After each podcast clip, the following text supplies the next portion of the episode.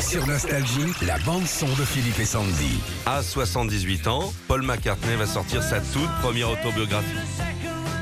Il était temps, hein, feignant. Ah oui ah, ça va s'appeler The Lyrics 1956 to the Present. Et dedans, il y aura toute la vie. Qu'est-ce qu'il y a Ah ben, mais, Ah, mélange tu peux de pas français, faire ouais. français et anglais. Soit tu fais euh, 1990. Ah bah euh, ouais, mais je sais pas 56, comment on dit. euh, 90...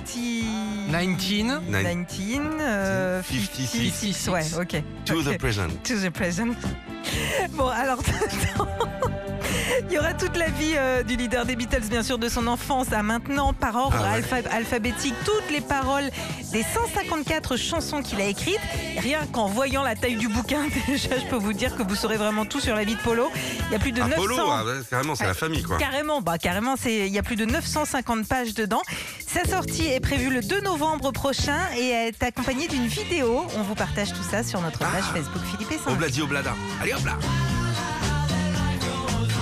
C'est un beau cadeau, ça. hein. Ouais. Retrouvez Philippe et Sandy, 6h-9h, sur Nostalgie.